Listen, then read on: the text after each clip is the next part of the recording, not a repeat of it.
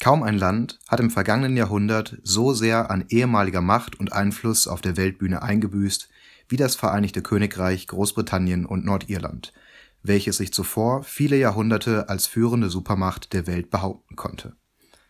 Mit dem Versprechen einer Rückkehr zum alten Ruhm des britischen Empires entschieden sich unsere europäischen Nachbarn zu einer Abkehr der EU und mehr Eigenständigkeit doch die Folgen des Brexit stellen das Königreich vor neue Herausforderungen, die sogar die Einheit des Landes selbst gefährden. Bei einem leckeren Pint Brewdog sprechen die beiden Moderatoren Jan Philipp und Andreas über die Folgen des Brexit und die Einigkeit Großbritanniens. Und wie immer hat sich die Freitagsgesellschaft in ihren Recherchebemühungen nicht lumpen lassen, sondern war bei der schottischen Parlamentswahl, die auch über eine potenzielle Abspaltung vom Königreich mitentschieden haben könnte, live vor Ort.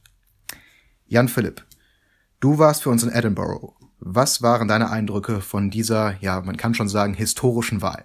Zunächst möchte ich gerne eine Beobachtung teilen, denn es sind aktuell drei Flaggen vor dem schottischen Parlament in Edinburgh gehisst. Die britische, die schottische und die Fahne der Europäischen Union.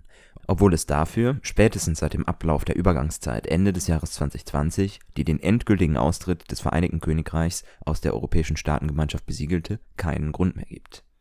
Für die einen pure Provokation, für die anderen eine Botschaft, dass Europa ihre schottischen Freunde im Norden der Insel nicht vergessen solle Jetzt waren also Parlamentswahlen in der vergangenen Woche, nicht nur hier in Schottland, sondern auch in anderen Landesteilen von Großbritannien. Es gab Lokalwahlen in England und auch in Wales wurde ein neues Regionalparlament gewählt vor allem wurde allerdings die Entscheidung der knapp 5,5 Millionen Schottinnen und Schotten mit Spannung erwartet, denn, du hast es angesprochen, diese Wahl galt als Stimmungstest für ein mögliches neues Unabhängigkeitsreferendum und sie sollte der ersten Ministerin des Landes, Nicola Sturgeon, ein starkes Mandat für die Auseinandersetzung mit dem britischen Premierminister Boris Johnson um jenes Referendum erteilen.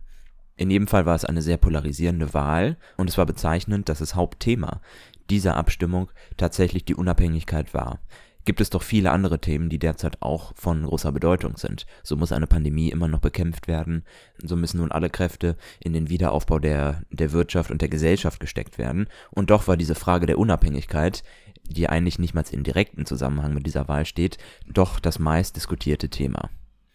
Diese Frage hat natürlich auch einen langen historischen Hintergrund, denn der Wille zu mehr Selbstbestimmung hat in Schottland in der zweiten Hälfte des 20. Jahrhunderts immer weiter zugenommen. Ein erstes Referendum, das über die Inbetriebnahme eines schottischen Regionalparlaments und somit mehr Selbstverwaltung entschied, wurde bereits im Jahr 1979 abgehalten.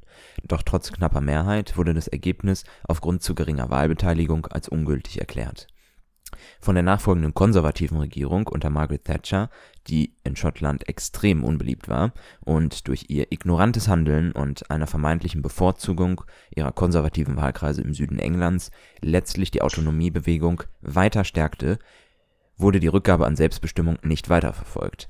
Es dauerte also noch eine ganze Weile bis in das Jahr 1997, bis zur Wahl eines Labour-Premiers, Tony Blair, der das Referendum zu einem seiner Wahlversprechen machte.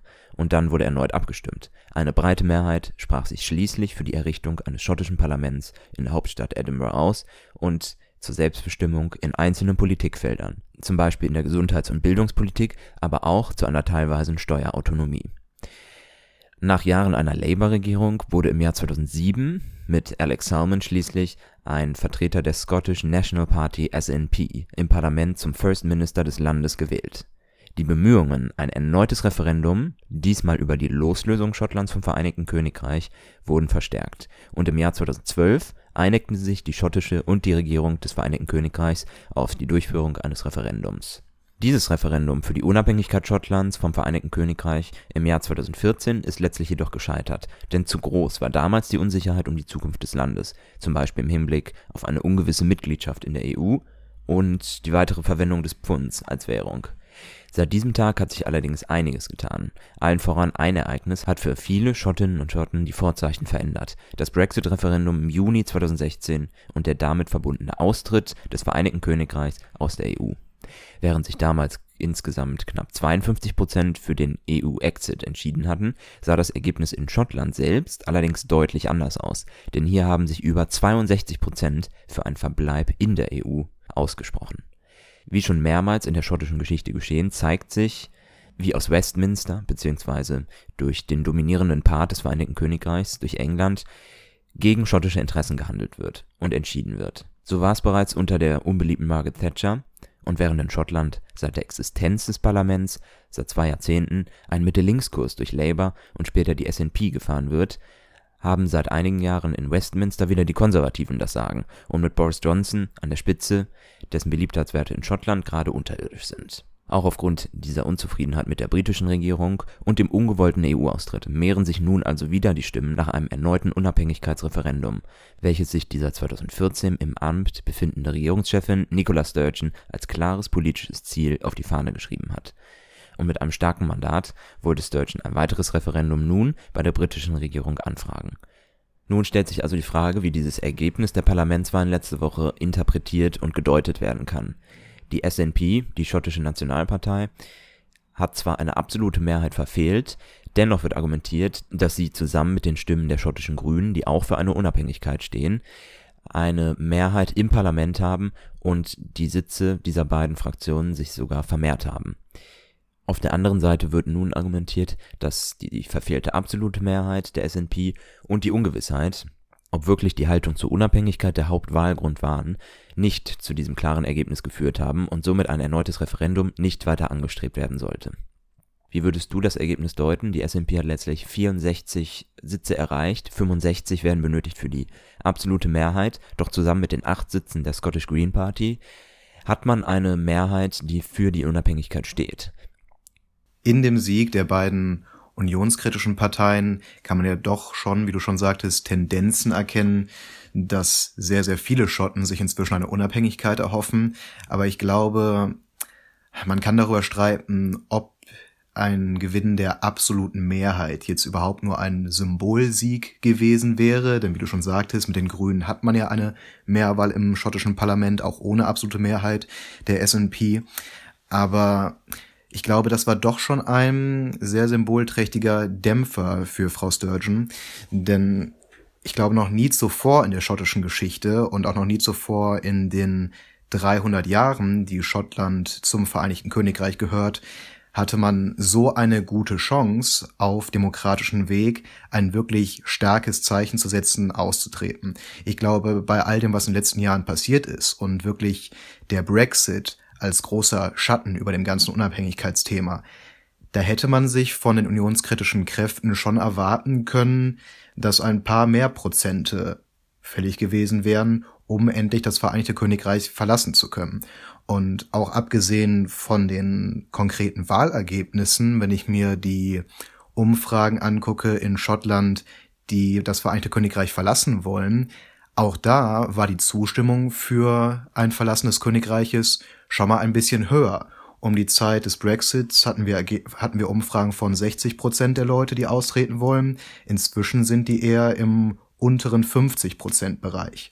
Und klar, das ist immer noch eine Tendenz, die eindeutig für einen Austritt steht, aber eigentlich glaube ich, wenn man so ein großes Projekt angehen will, muss man sich dann doch auf eine etwas stabilere Mehrheit stützen.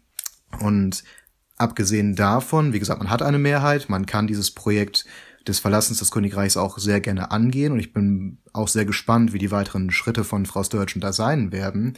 Aber ich persönlich sehe dieses ganze Projekt politisch überhaupt nicht realisierbar.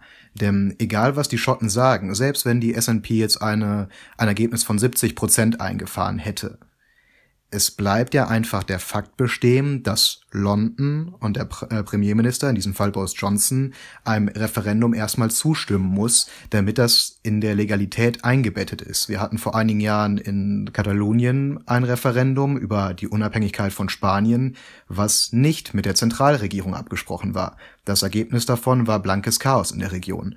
Und wenn man das in Schottland vermeiden will, und wirklich auf die Legitimität davon beharren will, dann führt kein Weg an Boris Johnson vorbei. Und einfach taktisch und machtpolitisch, ja, fällt mir überhaupt nichts ein, wieso Boris Johnson dem zustimmen äh, sollte. Ich meine, selbst wenn man ein großer Freund von schottischer Unabhängigkeit ist, was man Boris Johnsons Argumenten ja auch lassen muss, ist, klar, der, der Brexit kam dazwischen, aber trotzdem ist das letzte Referendum erst sechs oder sieben Jahre her.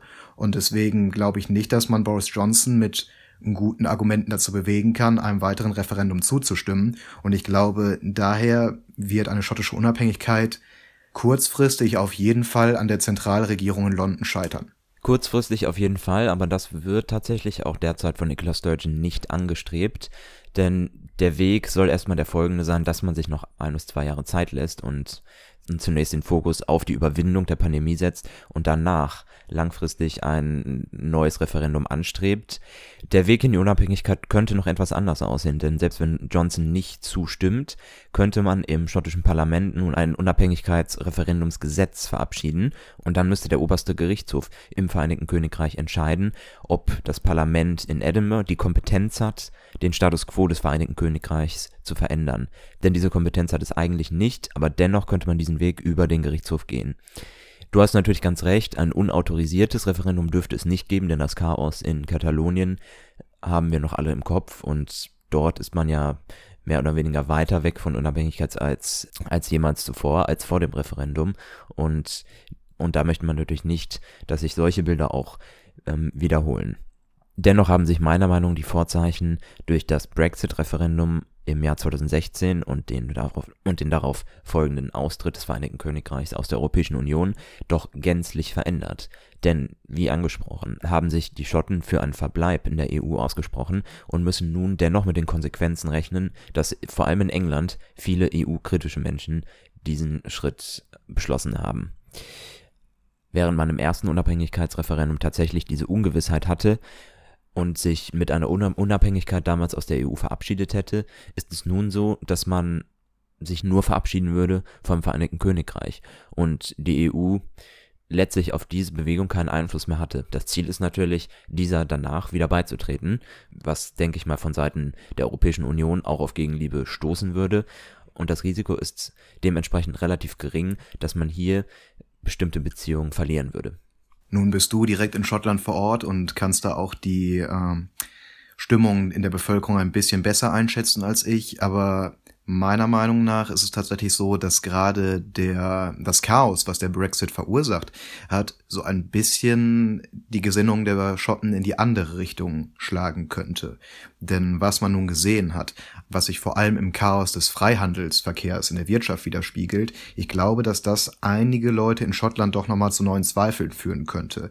Denn momentan sind die Schotten halt noch viel enger an das Vereinte Königreich gebunden, als sie es an den kompletten Rest der EU sind. Wir haben ein Handelsvolumen zwischen Schottland und Großbritannien, das viermal so groß ist wie das Handelsvolumen zwischen Schottland und allen anderen EU-Ländern zusammen. Und wenn wir uns nun, an, nun einmal vorstellen, dass man das Vereinte Königreich verlässt und dann noch gar nicht gesichert hat, dass man in die EU reinkommen kann, glaube ich, dass das vielen Schotten doch ein paar Bedenken bereitet. Denn Du hast gerade angesprochen, dass man sich in der EU vielleicht schon freuen würde, die Schotten wieder aufzunehmen. Aber ich glaube, dass das gar nicht so einfach ist, wie sich das viele vorstellen. Denn auf den ersten Blick betrachtet sind es natürlich dann doch sehr viele Gemeinsamkeiten, die die Schotten und die EU miteinander verbindet. Aber auch noch in dieser Woche habe ich die SPD-Vertreterin des Europäischen Parlaments, Katharina Barley, gehört, die auch angesprochen hat, dass man sich natürlich grundsätzlich auf einer Linie mit Schottland befindet, aber dass es jeden Tag, den der Brexit nun schon her ist, schwieriger wird, ein Land wie Schottland wieder aufzunehmen. Und ich glaube auch, dass das ein bürokratisches Chaos werden könnte, dass dieser neue Beitritt gar nicht so einfach ist, wie man sich das vorstellt. Und auch wenn, ich glaube, wir beide ja zu sehr europafreundlichen liberalen Kräften gehören, die sich über neue Mitglieder auf jeden Fall freuen, ist es, glaube ich, bei vielen Kräften, die in der EU das Sagen haben, gar nicht so gegeben, dass man mit dem Beitritt eines potenziellen Schottlandes als eigenständigen Landes einen Präzedenzfall schaffen würde. Denn wenn wir uns nun vorstellen, dass die EU diesem Beitritt erstmal zustimmen muss, Vergessen wir nicht, dass das eben schon angesprochene Spanien auch noch ein Wörtchen mitzureden hat bei EU-Verhandlungen. Und was ich mir noch weniger vorstellen kann, als dass ein Boris Johnson in Großbritannien leichtfertig einem Austritt Schottlands aus dem Vereinigten Königreich zustimmen wird, kann ich mir vorstellen, dass die Zentralregierung der Spanier auf EU-Ebene zustimmen wird, dass ein Land wie Schottland der EU beitritt, weil man damit einen Präzedenzfall schaffen würde, dass die Katalanen sich unabhängig von Spanien machen würden. Ich glaube doch, dass da sehr, sehr viele Kräfte noch am Walten sind, die eine Unabhängigkeit Schottlands und einen Beitritt der EU nicht so einfach machen, wie es auf den ersten Blick scheint. Und doch sind die Vorzeichen natürlich wieder andere in Katalonien, denn Katalonien ist derzeit eine Region, die Mitglied in der EU ist, durch ihre Zugehörigkeit zu Spanien und würde sich ja mit einer Unabhängigkeit dann auch aus der EU verabschieden. Und so ist es natürlich doch anders, denn diese Unabhängigkeitsbestrebungen in Schottland sind ja erstmal eine Angelegenheit, die durch die Europäische Union und die Mitgliedstaaten an sich erstmal nicht beeinflusst werden und es eine innerbritische Angelegenheit ist. Wie danach entschieden wird, ob ein potenziell unabhängiges Schottland dann ähm, als eigenständiger Staat in die EU eintreten kann, ist ja dann nochmal eine andere Frage und das hat ja eigentlich erstmal nichts mehr mit dieser Loslösung vom Vereinigten Königreich zu tun. Dennoch kann man natürlich die Gefahr sehen, dass sich Spanien als Vetospieler hier auftun wird, die diese Mitgliedschaft verhindern könnten. Ich glaube, ganz unabhängig davon betrachtet, wie man zur Unabhängigkeit Schottlands und einem potenziellen Beitritt zur EU steht, muss man sich einfach mal ganz realistisch vor Augen führen, dass egal welche Entscheidungen am Ende getroffen werden, wir einige Missstände haben, die wir einfach nicht wegbekommen. Denn ich glaube, was ja ein grundsätzliches Problem ist, ist ja einfach der Zustand, dass ein eigentlich geeinigtes Land keine gemeinsame Linie mehr fahren kann, was auch eine Gefahr für weitere europäische Länder werden könnte. Ich habe nun die ganze Zeit argumentiert, dass ich mir nur sehr, sehr schwer vorstellen kann, dass diese Unabhängigkeit gelingen wird, aber die Alternative dazu scheint auch nicht so ideal, wenn man mal zehn Jahre in die Zukunft denkt. Wir haben die vergangenen Jahrzehnte in Britannien einen sehr, sehr blutigen Konflikt gehabt, was terroristische Gruppen in Nordirland angegangen ist, wo wir auch Unabhängigkeitsbestrebungen gehabt haben, die von London erstmal unterdrückt wurden und nach und nach immer mehr in Brutalität, Gewalt und Terrorismus ausgeartet ist. Ich möchte damit jetzt noch nichts für Schottland ankündigen, da ist die Lage momentan noch eine ganz, ganz andere. Aber wenn wir nun mal eine Bewegung haben, die ganz klar auf der Unabhängigkeit beharrt und diesen Bestreben, diesen Wünschen von der Zentralregierung einfach nicht nachgekommen wird, dann ist auf jeden Fall das Potenzial gegeben, dass sich dieser Konflikt ähnlich wie der auch momentan wieder aufkommende Nordirland-Konflikt nochmal verhärten könnte in den nächsten Jahren. Und das sehe ich schon mit großer Sorge, weil dieses Problem haben wir in zahlreichen europäischen Ländern, wo die regionalen Unterschiede teilweise so radikal ausfallen, dass man einzelne Regionen gar nicht mehr mit dem gesamten Land versöhnen kann. Dementsprechend könnte sich Boris Johnson tatsächlich die Frage stellen, ob man vielleicht reinen Tisch machen könnte und er einem Unabhängigkeitsreferendum vielleicht sogar früher als später zustimmen sollte. Denn noch sind die Verhältnisse relativ unklar und man weiß nicht, ob sich viele Leute jetzt derzeit schon für eine Unabhängigkeit aussprechen würden ebenfalls, und das ist auch ein Hintergrund, warum Nicola Sturgeon dieses Referendum nicht sofort anstrebt, denn es ist vor allem die junge Generation, die sehr proeuropäisch ist und eine Unabhängigkeit befürworten würde, wohingegen ältere Menschen eher zu den Skeptikern gehören und durch den Lauf der Zeit verschiebt sich dieses Verhältnis natürlich auch, dass viele junge Menschen dann wahlberechtigt werden, einige ältere Menschen, die diesem, dieser Unabhängigkeit eher skeptisch gegenüberstehen, haben dann durch den, durch den Lauf der Dinge und ihres Alters gar nicht mehr die Möglichkeit, letztlich an dieser Wahl teilzunehmen. Und so könnte sich das Verhältnis noch mehr verschieben. Wenn Johnson sagen würde, okay, wir machen jetzt im Laufe des Jahres, vielleicht im Laufe des nächsten Jahres, dieses Referendum und es zeigt sich erneut, dass sich eine Mehrheit gegen die Unabhängigkeit ausspricht, wäre dieses Thema dann für Jahrzehnte erstmal vom Tisch diesen leicht zynischen taktischen Gedanken, der dahinter steht.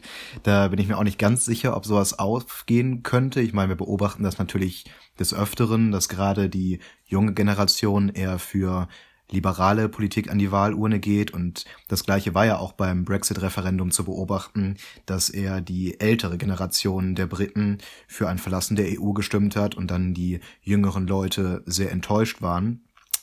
Und deswegen, man könnte ja auch mit den gleichen Argumenten überlegen, ob vielleicht in 10 oder 20 Jahren ein neues äh, EU-Referendum dazu führen würde, dass das Vereinte Königreich wieder, nun von einer jüngeren Bevölkerung angeführt, der EU beitreten würde.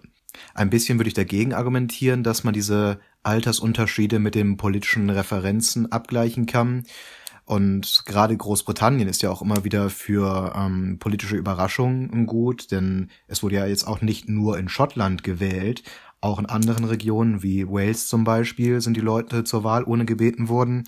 Und auch viele junge Leute haben teilweise die konservative Regierung von Boris Johnson bestätigt. Und was ja auch noch viel interessanter ist, nicht nur die konservative Regierung, sondern auch die Person Boris Johnson, die vor allem in den vergangenen Wochen so sehr in der Kritik stand, dass manche schon gemutmaßt haben, dass er vielleicht seinen Hut nehmen müsste und dann die Downing Street als Premierminister verlassen würde. Trotzdem hat er seiner konservativen Partei nochmal zu einem weiteren Wahlsieg verholfen. Labour-Partei liegt auch in Regionen, wo sie teilweise Hochburgen gebildet hat, weiterhin am Boden und Premierminister Johnson scheint in seinem Amt trotz zahlreicher persönlicher Verfehlungen weiterhin bestätigt. In der Tat scheinen Skandale an ihm nur so abzuperlen und er scheint da sehr immun gegen zu sein, denn während sich vor diesen Wahlen doch einige Stimmen bereits gemehrt hatten, dass man eigentlich Boris Johnson im Amt nicht mehr halten könnte und sich auch einige Personen innerhalb der konservativen Partei von ihm abgewendet hatten, so übrigens auch der Spitzenkandidat der schottischen Konservativen, hat ihn dieses starke Ergebnis bei den Lokalwahlen doch erstmal sehr stark im Amt bestätigt und seine Position im Amt deutlich gestärkt. Diesbezüglich wird es dann im Laufe des Monats womöglich nochmal interessant, wenn es dann im Parlament zur Anhörung kommt und zu den genauen Hintergründen, wie diese Gelder zur Ausstattung seiner Wohnung genau geflossen sind und möglicherweise kann dann der Druck nochmal steigen auf Premierminister Boris Johnson. Allgemein kann man natürlich im Vereinigten Königreich sagen, dass es auch letztlich an Alternativen mangelt, denn durch das Wahlsystem ist es nur Labour, die eigentlich diesen Premierminister in Wahlen herausfordern könnten. Doch hat die Sozialdemokratie natürlich allgemein auf der Welt und auch im Vereinigten Königreich einen relativ schweren Stand und schafft es derzeit nicht, das haben auch die Lokalwahlen gezeigt, Menschen mit ihrer Politik zu erreichen. Mehr noch als die fehlenden schwachen Gelder glaube ich tatsächlich, dass Boris Johnsons Person, vielleicht nicht in Schottland, aber allgemein als ja Hau drauf Politiker, zumindest in großen Teilen Englands schon ziemlich gut ankommt. Äh, man hat ihn zu Beginn seiner Amtszeit des Öfteren mal mit äh, Donald Trump verglichen. Von seinen politischen Ambitionen würde ich so weit nicht gehen. Ich halte Boris Johnson nicht für jemanden, der teils dann doch sehr rechtsradikale Politik vertritt, so wie es Trump teilweise getan hat. Aber von der, vom Charakter her, von der Person und auch so, wie die beiden Leute es schaffen, die Medien auszuspielen, da sehe ich dann doch große Ähnlichkeit mit dem ehemaligen US-Präsident und dem amtierenden Premierminister in London. Denn diese Gelder für die renovierte Wohnung in der Downing Street, da scheinen ja sowohl auf den ersten als auch auf den zweiten Blick ziemlich eindeutig veruntreute Parteigelder zu sein. Aber scheinbar ist so ein Skandal, der vor 10 oder vor 20 Jahren ohne weiteres einen Premierminister das Amt gekostet hätte, momentan einfach nicht mehr zu ziehen. Und das ist ja genau das gleiche, wie es auch bei Donald Trump der Fall war. Solche Personen können sich Fehltritte über Fehltritte leisten, aber der geneigte Wähler schätzt einen Trump oder auch einen Johnson, glaube ich, als eine Person ein, von der man sowas eh erwartet hätte mir, also ich persönlich habe tatsächlich den Eindruck, dass viele Leute diesen Johnson gewählt haben, aber auch wissen, was sie mit ihm bekommen haben. Dass wir tatsächlich einige Wähler haben, die sagen würden, ja, so einem traue ich durchaus zu, einige hunderttausend Pounds zu verschleudern für eine Renovierung, die verfassungswidrig ist, aber eigentlich ist mir das egal, solange dieser Mann sich weiterhin politisch durchsetzt. Und das muss man ja tatsächlich als Europäer auch in aller Fairness sagen, dass um Boris Johnson, der hier gerade in Brüssel oft belächelt worden ist, ja dann doch einige politische Siege auch im Zuge des Brexits für sich zu verbuchen hat. Denn man mag über die weiteren Folgen des Brexits durchaus streiten und ich sehe das auch sehr, sehr kritisch, wie das sich auf die britische Wirtschaft entwickeln könnte. Aber die Argumente, die die Partei von Nigel Farage bestritten hat, um die EU zu verlassen. Einige davon sind ja tatsächlich wahr geworden. Wir haben zum Beispiel in London viele Leute, die für den Brexit waren, gehabt, die sich ständig darüber beschwert haben, wie hoch die Mietpreise geworden sind und dass es für die kleineren Leute da draußen sehr, sehr schwierig sei, inzwischen in London zu Fuß zu fassen. Jetzt haben wir zum ersten Mal in 40 Jahren, dass die Mietpreise in London nach unten gegangen sind, was ja dann durchaus eine Folge des Brexits ist. Oder in der gesamten Corona-Pandemie haben wir gesehen, dass man ohne die zahlreichen bürokratischen Maßnahmen, die man immer aus Brüssel erfährt, dann doch gerade bei den Impfmaßnahmen ein bisschen konsequenter und besser auftreten kann, als der Rest der EU war. Und ich glaube, das sind alles Punkte, die Boris Johnson schon in die Hände gespielt haben und dass ihn diese Wahlen nun nochmal bestätigt haben. Das lässt mich doch daran glauben, dass wir diesen Premierminister doch noch einige Jahre im Amt behalten werden. Wobei natürlich diese Impferfolge im Vergleich zur Europäischen Union erstmal daran liegen, dass es die Europäische Union selber nicht geschafft hat, diesen Impfstoff zu besorgen. Das würde ich jetzt mal eher als ein Verfehlen der EU, als ein Erfolg des Vereinigten Königreichs und einen Erfolg als Boris Johnson ansehen. Und dennoch hast du recht, dass das natürlich gute Argumente sind, die die Vorteile einer Eigenständigkeit betonen und die werden nun auch so kommuniziert, dass man eben selber als Vereinigtes Königreich doch deutlich besser aufgestellt ist. Allerdings sind natürlich die gleichen Argumente, die von den Befürwortern des Brexits ständig gebracht wurden, dass man ohne die Europäische Union besser fahren kann, ebenfalls Argumente für die einzelnen Landesteilen und die Unabhängigkeitsbewegungen dort, denn während sich das Vereinigte Königreich aus diesem Staatenbund der Europäischen Union herausgelöst hat, kann man nun auch in Schottland, in Nordirland oder auch in Wales so argumentieren, dass man sich doch besser von diesem Königreich lösen sollte und alleine besser fahren würde.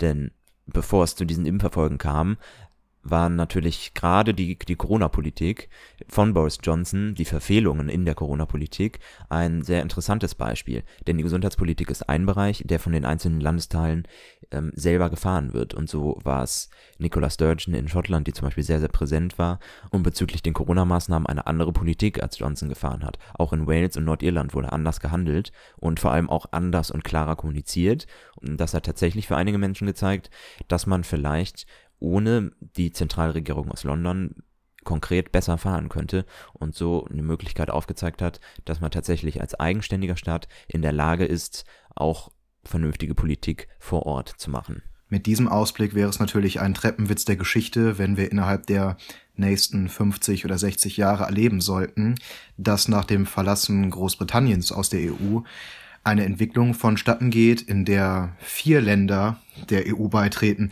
werden, wo es sich dann um Nordirland, Wales, Schottland und England handeln sollte, die komplett an sich selbst zerbrochen sind. Aber das ist natürlich ein sehr langfristiger Ausblick.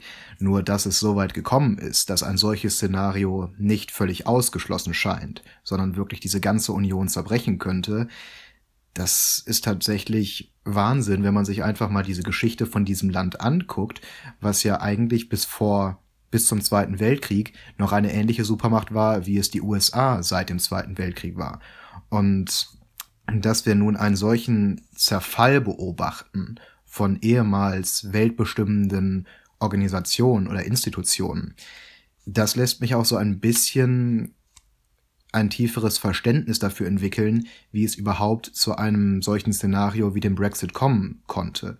Denn wir haben es hier schon mit einem tiefergehenden Problem zu tun, meiner Meinung nach. Denn in dieser globalisierten Welt, in der wir leben, ist es, glaube ich, immer schwieriger, dass man wirklich noch an Werten oder an althergebrachten Traditionen so festhält, wie die vorhergegangenen Generationen damit aufgewachsen sind. Vor zwei Folgen noch sprachen wir darüber, dass ehemals so große Institutionen wie die Kirche keinen Einfluss mehr in Deutschland hat. Und ich glaube, auch dieses Verständnis, das führt schon zu gewaltigen Identifikationskrisen in dieser globalisierten Welt.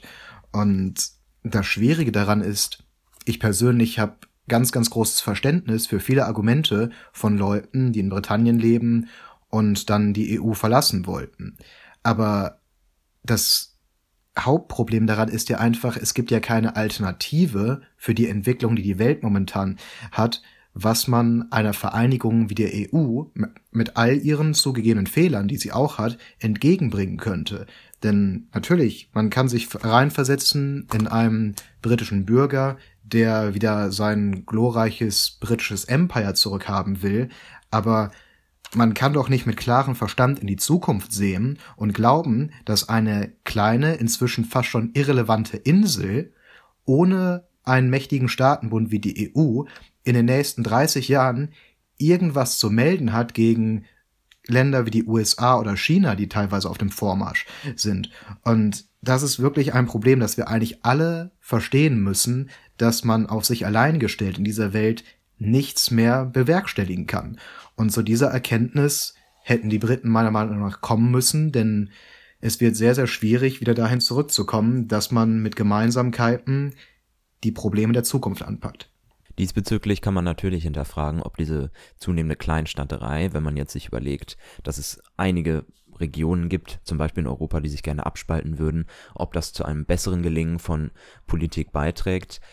Letztlich kann man vielleicht argumentieren, dass wenn man einen Staatenbund wie die Europäische Union hat, dass man tatsächlich dann die Zuständigkeiten ganz klar verteilen muss und lokale Politik tatsächlich vor Ort gemacht wird und nicht der Fakt und auch nicht der Eindruck entstehen darf, dass Entscheidungen für bestimmte Bereiche und Regionen woanders getroffen werden, ohne dass man da irgendwie einen Einfluss drauf hätte und man sich als Region ähm, und Gesellschaft dann irgendwie fremdgesteuert sieht. Das ist derzeit der Eindruck, der für viele im Vereinigten Königreich herrscht und deswegen auch die Unabhängigkeitsbewegung in Schottland und Wales und der Beitritt von Nordirland zur Republik Irland, dass diese Bestrebungen irgendwie stärker werden.